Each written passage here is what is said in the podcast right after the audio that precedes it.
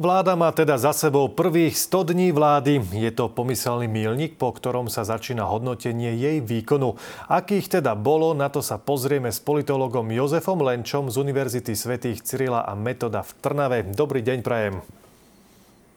Dobrý deň.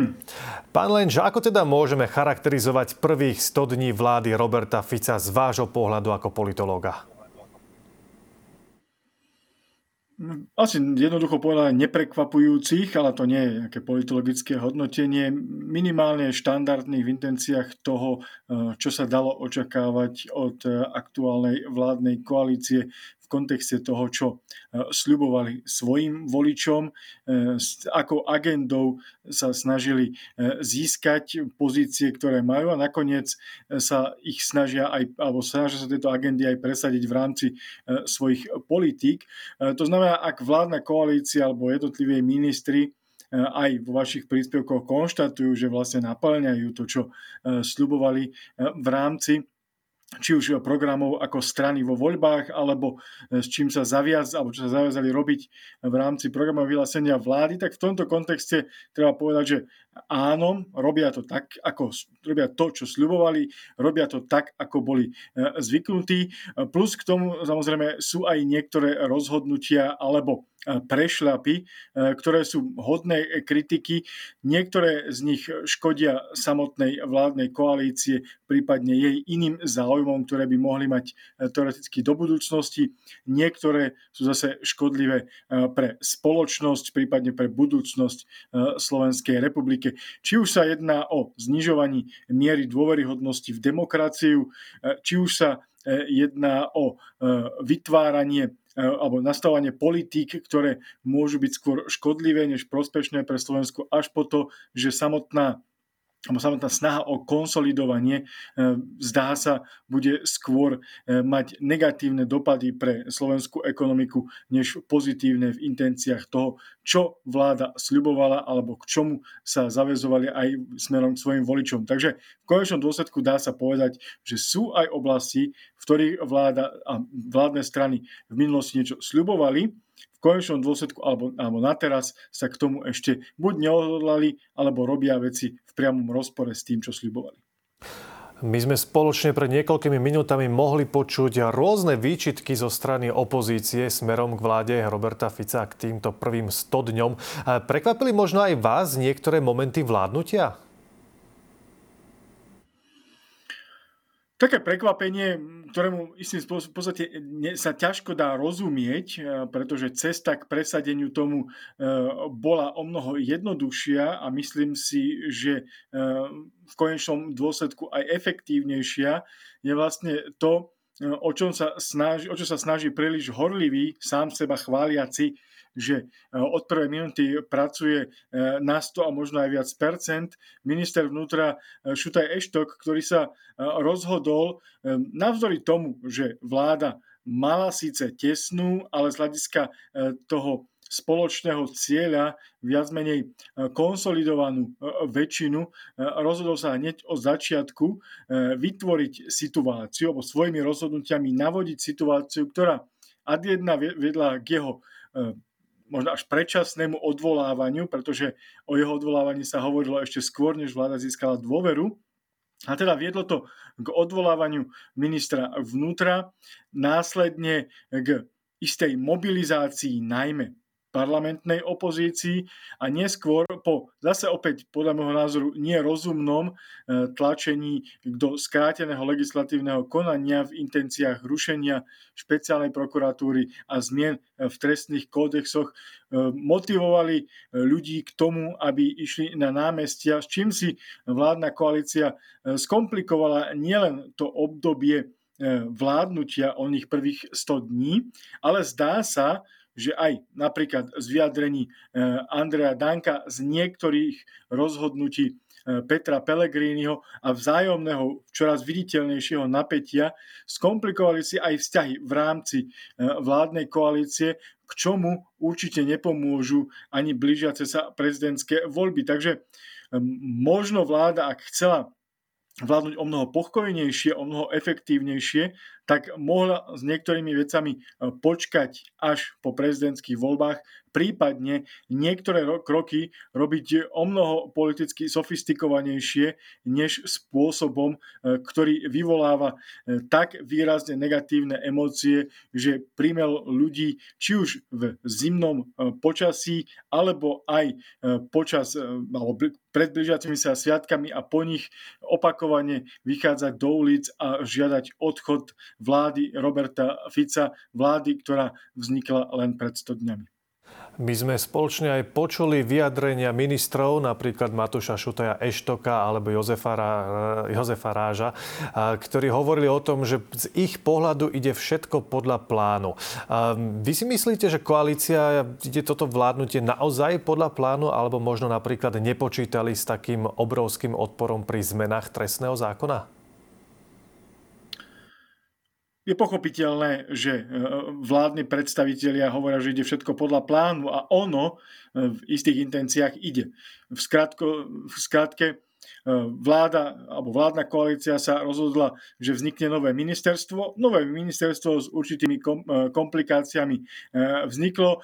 Vyzerá to síce tak ako väčšinou, čo istým spôsobom pitoresne kom, komentoval aj minister Ráš, ale tieto veci sa, veci sa dejú. Vláde s veľkou pravdepodobnosťou prejdú aj zmeny v trestných kódexoch, s veľkou pravdepodobnosťou sa zruší aj úrad špeciálnej prokuratúry, takže z tohto hľadiska veci idú tak, ako ich vláda mala naplánované, avšak tou prílišnou horlivosťou netrpezlivosťou, e, prípadne ehm, chybami, ktoré e, nastanú, alebo rozhodnutiami, ktoré e, môžu mať aj o mnoho ďaleko siahlejšie, siahlejšie dôvody, spôsobila to, že sa násobila nielen taká tá e, rozdielnosť pohľadov medzi e, voličmi vládnej koalície a súčasnej opozície, že sa prehlbilo napätie v spoločnosti. Vládna koalícia sa v podstate dostala do situácie podobnej, v akej bola predchádzajúca vládna koalícia, kedy e, rozpory, ktoré v nej vznikajú, sa neriešia za úzovkách zatvorenými dverami, ale stávajú sa e, súčasťou e, niekedy až príliš otvoreného súperenia dnes najvýzna, najvýraznejších v úzovkách kohútov, e, ku ktorým môžeme zaradiť jednoznačne Andrea Danka a Petra Pellegriniho, ktorí nielenže vzájomne súperia v kontexte fungovania vládnej koalície, ale aby to bolo e, viditeľnejšie, e, tak sa rozhodli spoločne súperiť aj o post prezidenta republiky. Vy ste to už teraz aj tak naznačili, ale chcel som sa na to opýtať, poďme si to povedať možno tak trošku podrobnejšie. Ako by sme mohli teda charakterizovať tieto vzťahy koaličných partnerov, aj keď sa naozaj snažia, teda aspoň v minulosti to tak bolo, že e, konflikty jednoducho zostávali za tými zatvorenými dverami, ale predsa len, tak ako ste aj vyspomínali, sme naozaj svetkami mnohých osobných útokov, najmä zo strany Andrea Danka na Petra Pellegriniho. Čiže z vášho pohľadu ako politológa tie vzťahy sú v akom stave momentálne? No, v niektorých prípadoch je to otvorená vojna, minimálne verbálneho charakteru, aj keď opäť, ak sme sa vrátili k Andrejovi Dankovi, eh, tak máme tú situáciu, ktorú on sám popísal pri ohlasovaní svojej prezidentskej kandidatúry, že sa rozhodol už e, stýčeným prstom varovať koalíciu e, a to svojim nehlasovaním v prvom čítaní za e, zákony alebo legislatívne zmeny, ktoré menia trestné kódexy a rušia úrad špeciálnej prokuratúry. V niektorých prípadoch tá vojna je skôr studená, deje sa v pozadí. V niektorých prípadoch si myslím, že sú tam dokonca až strategické e, rozhodnutia, ktoré do budúcnosti majú príjmeť e, vlád, strany súčasnej vládnej koalície napriek aktuálnemu a neraz až veľmi viditeľnému nepriateľstvu e, k tomu, aby v, tom, v tomto zložení pokračovali aj v budúcnosti. To sa týka najmä podľa môjho názoru na teraz skôr skrytých, aj keď v prípade Andrea Danka už aj verbalizovaných krokov, ktoré majú viesť k tomu, aby sa Peter Pellegrini nestal nakoniec prezidentom a aby jeho ďalšia porážka bola niečím, čo ešte viac e, primkne e, jeho politickú stranu e, k súčasnej vládnej koalícii, respektíve k smeru a teda vytvoreniu situácie, aby v budúcnosti už nikto neuvažoval o tom, že by hlas mohol byť e, súčasťou nejakej inej koalície a že by tu potenciálne hrozilo e, prelomenie súčasne až mimoriadne viditeľných polarizácií medzi e, dvomi tábormi, ktoré reprezentujú povedzme, stredopravé politické strany na strane dnes časti parlamentnej opozície a krajne pravicové a pseudo uh, sociálno-demokratické strany na druhej strane, ktoré reprezentujú či už politické subjekty dnešnej vládnej koalície alebo niektoré mimo parlamentné politické strany. Takže z tohto hľadiska tie vzťahy sú e, napäté, e, tie vzťahy sú ale v mnohých prípadoch e, pragmaticky udržiavané nielen v súčasnosti, ale aj s víziou budúcnosti tak, aby moc, ktorú získali strany v septembrových voľbách, si udržali nielen do obdobia budúcich parlamentných volieb, ale aj po nich, čo si bude vyžadovať samozrejme aj nejaké obete na strane vládnych strán, či už tej, že Peter Pellegrini nebude prezidentom, alebo tej, že Andrej Danko už čo chvíľa možno nebude predsedom Slovenskej národnej strany. Ja si napríklad nepamätám, že sme tu niekedy v minulosti vôbec mali takúto paradoxnú situáciu, že vlastne dvaja z troch koaličných lídrov kandidujú na prezidenta. Môže to možno poznačiť nejakú koalíciu do budúcna? Určite áno, ja by som tu bizárnosť ešte doplnil to, že dvaja z troch kandidujú a jeden z nich ešte vyzýva toho tretieho, aby kandidoval. Takže aby sme e, tú, tú mozaiku mali úplne, úplne plnú, alebo presne nakreslenú, alebo vytvorenú. E, nemali sme to tu doposiaľ e, nikdy. Je to niečo, čo určite naštrbuje vzťahy v tej koalícii, ale opakujem, osobne si stále myslím, že kandidatúra Andrea Danka ak nemá dopadnúť úplným fiaskom a teraz nemožnením Andreja Danka ako e, politika s úmyslom nahradiť ho e, neskôr napríklad Tomášom e, Tarabom, tak mala by mať aj nejaký ešte primárny primárny dôvod alebo zmysel a tým by malo byť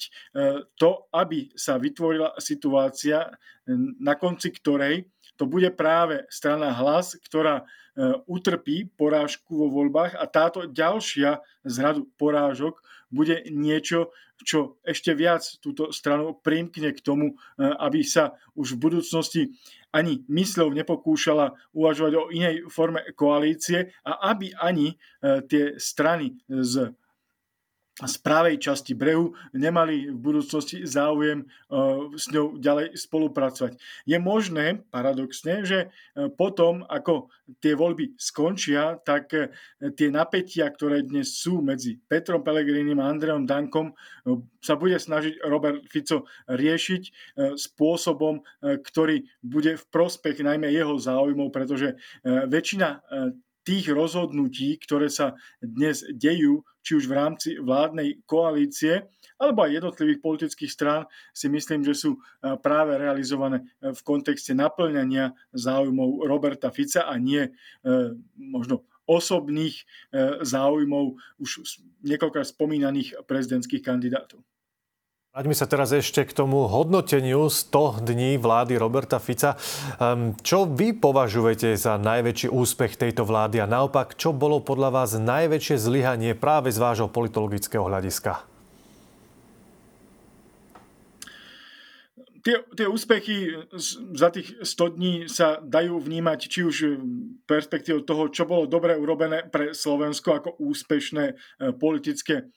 rozhodnutie Ehm, a čo bolo v podstate úspešné pre vládnu koalíciu. Ehm, o mnoho jednoduchšie, ale sa mi budú hodnotiť tie neúspechy. Tak začnem tým a potom sa vrátim e, k úspechom. Myslím si, že jednoznačne neúspechom je to, že e, vládna koalícia e, chcela upokojiť spoločnosť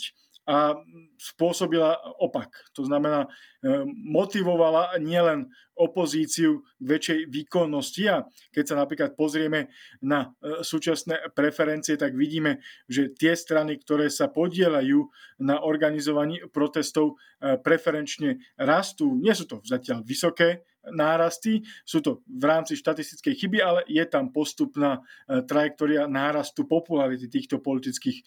strán. Takže vládnej koalícii sa nepodarilo upokojiť spoločnosť, a naopak sa jej podarilo e, posilniť pozície opozičných strán, niektorých opozičných strán. Takže z toho hľadiska toto sú určite neúspechy. Myslím si, že neúspechom je aj zle pripravený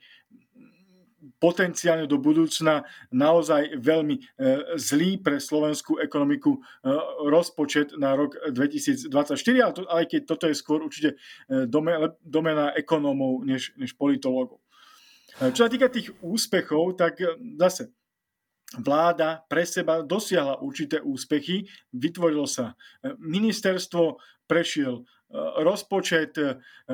pravdepodobne prejdú aj zmeny e, ohľadom špeciálnej prokuratúry a zmien trestných kódexov, takže vláda má úspechy, ktoré e, reflektujú to, čo si či už jednotlivé politické strany alebo vládna koalícia ako taká predsa vzali z ich pohľadu očista e, policajného, policajného zboru tiež je určite vnímaná z ich strany ako ako úspech. Ehm, otázne je samozrejme, či je to úspech aj pre Slovenskú republiku. Čo si myslím, že úspechom pre Slovenskú republiku je, aj, je to, že sa na teraz zatiaľ renome Slovenskej republiky v zahraničí až tak výrazne nezhoršilo, aj keď sa zhoršilo. Úspech môžeme považovať to, že e, Robert Fico navzdory tomu, aké silné vyjadrenia mal e, pred voľbami v rámci domácich politických e, alebo komentárov domácej politiky, eh, tak eh, na pôde európskych inštitúcií sa správa eh, na teraz veľmi podobne, ako to bolo v predchádzajúcich obdobiach, keď zastával post premiéra Slovenskej republiky. Takže toto možno asi tiež vnímať ako úspech pre Slovensko, možno nie ako úspech pre Roberta Fica alebo čas vládnej koalície. Keby sme mali ale použiť jednoduchú matematiku, tak koaličná väčšina je relatívne tesná, 79 hlasov. Je tá koalícia z vášho pohľadu dostatočne silná, aby vydržala celé 4 roky? Miera sily koalície sa, alebo tej súdržnosti sa nemeria od počtu poslancov, ktorými disponuje. Predchádzajúca vládna koalícia mala 95 poslancov, po 100 dňoch vlády e, to e, bolo, ak sa nemýlim, už len 92. E, v každom prípade to bola výrazná väčšina a dokonca ústavná väčšina. A napriek tomu vládna koalícia v podstate po ktorých po troch rokoch prestala existovať, alebo necelých troch rokoch prestala existovať. Takže z tohto hľadiska to, že dnes má vládna koalícia 79 poslancov, že väčšina hlasovaní prechádza so 77 poslancami a že dokonca ten ich jeden z najkľúčovejších eh, legislatívnych eh, aktov eh, v prvom čítaní prešiel len so 76 hlasmi, nemusí znamenať, že tá koalícia je slabšia alebo menej pevná ako tá predchádzajúca. Samozrejme tie rozpory, e, tvrdé vyjadrenia medzi lídrami politických strán môžu naštrbovať e, jednotu vládnej koalície. Ale to, či sa rozpadne alebo nerozpadne, nebude závisieť od toho, koľko poslancov mala na začiatku alebo po 100 dňoch, ale bude závisieť od toho, ako schopným manažérom pri udržiavaní koalície bude premiér alebo predseda najsilnejšej koaličnej strany a do akej miery si budú uvedomovať e,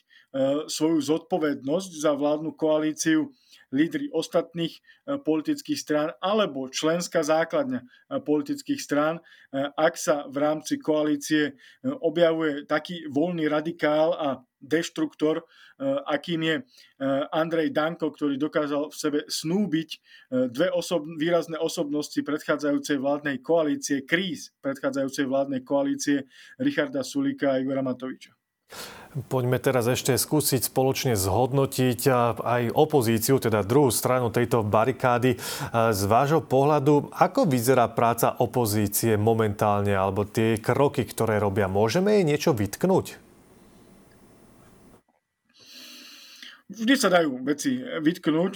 tam by asi nebol problém aj e, v prípade súčasnej opozície, e, keď ide najmä o, o niektoré vyjadrenia, ktoré znižujú takúto váhu dôveryhodnosti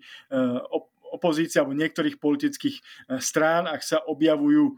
snahy niektorých opozičných strán predsa len zobchodovať svoje, svoje pozície s vládnou koalíciou. Tu narážam napríklad na e, niektoré vyjadrenia KDH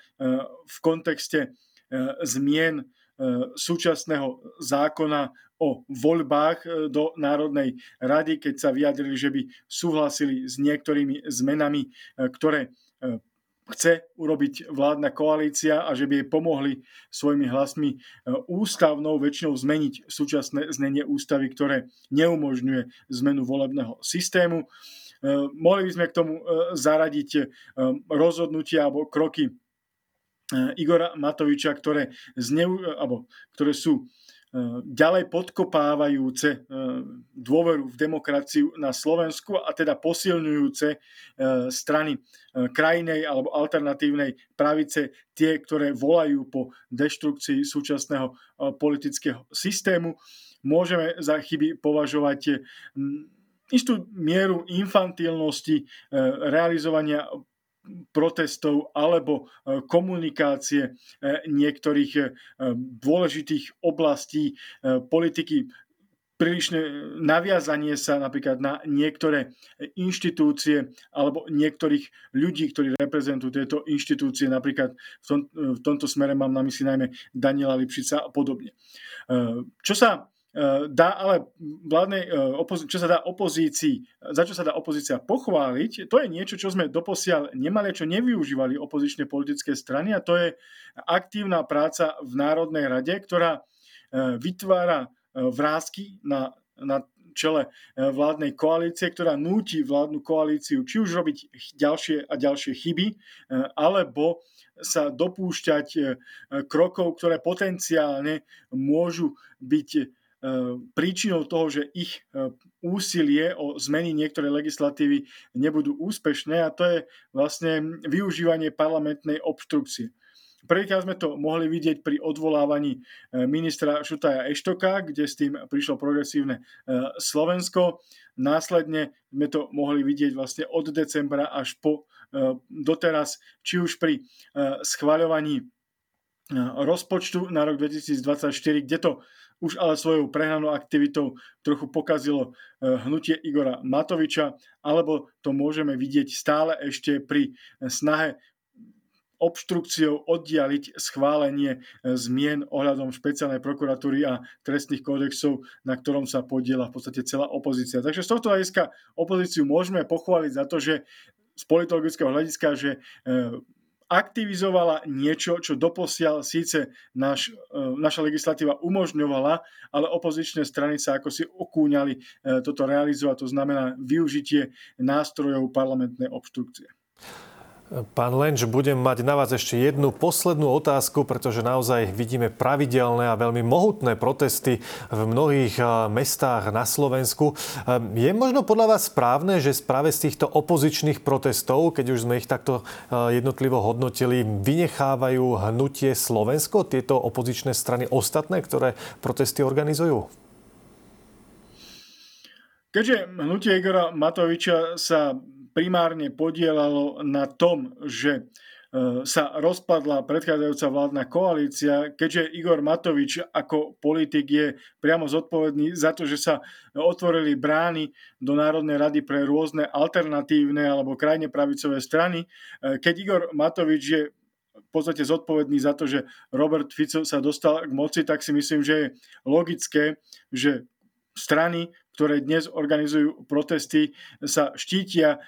čo je len približiť k Igorovi Matovičovi, pretože e, jeho jedinou agendou je on sám a on vždy rád využije akýkoľvek priestor alebo prejavenú slabosť zo strany e, dnešnej opozície k tomu, aby poškodil iným a zvýhodnil seba. Takže z tohto hľadiska si myslím, že je to veľmi pragmatické a racionálne riešenie. Pán Lenž, ja vám v tejto chvíli ďakujem veľmi pekne, že sme si to takto mohli spoločne zhodnotiť, teda prvých 100 dní vlády Roberta Fica. Ďakujem ešte raz, že sme sa mohli spojiť. Ďakujem za pozvanie a prajem pekný deň. Dovidenia. No a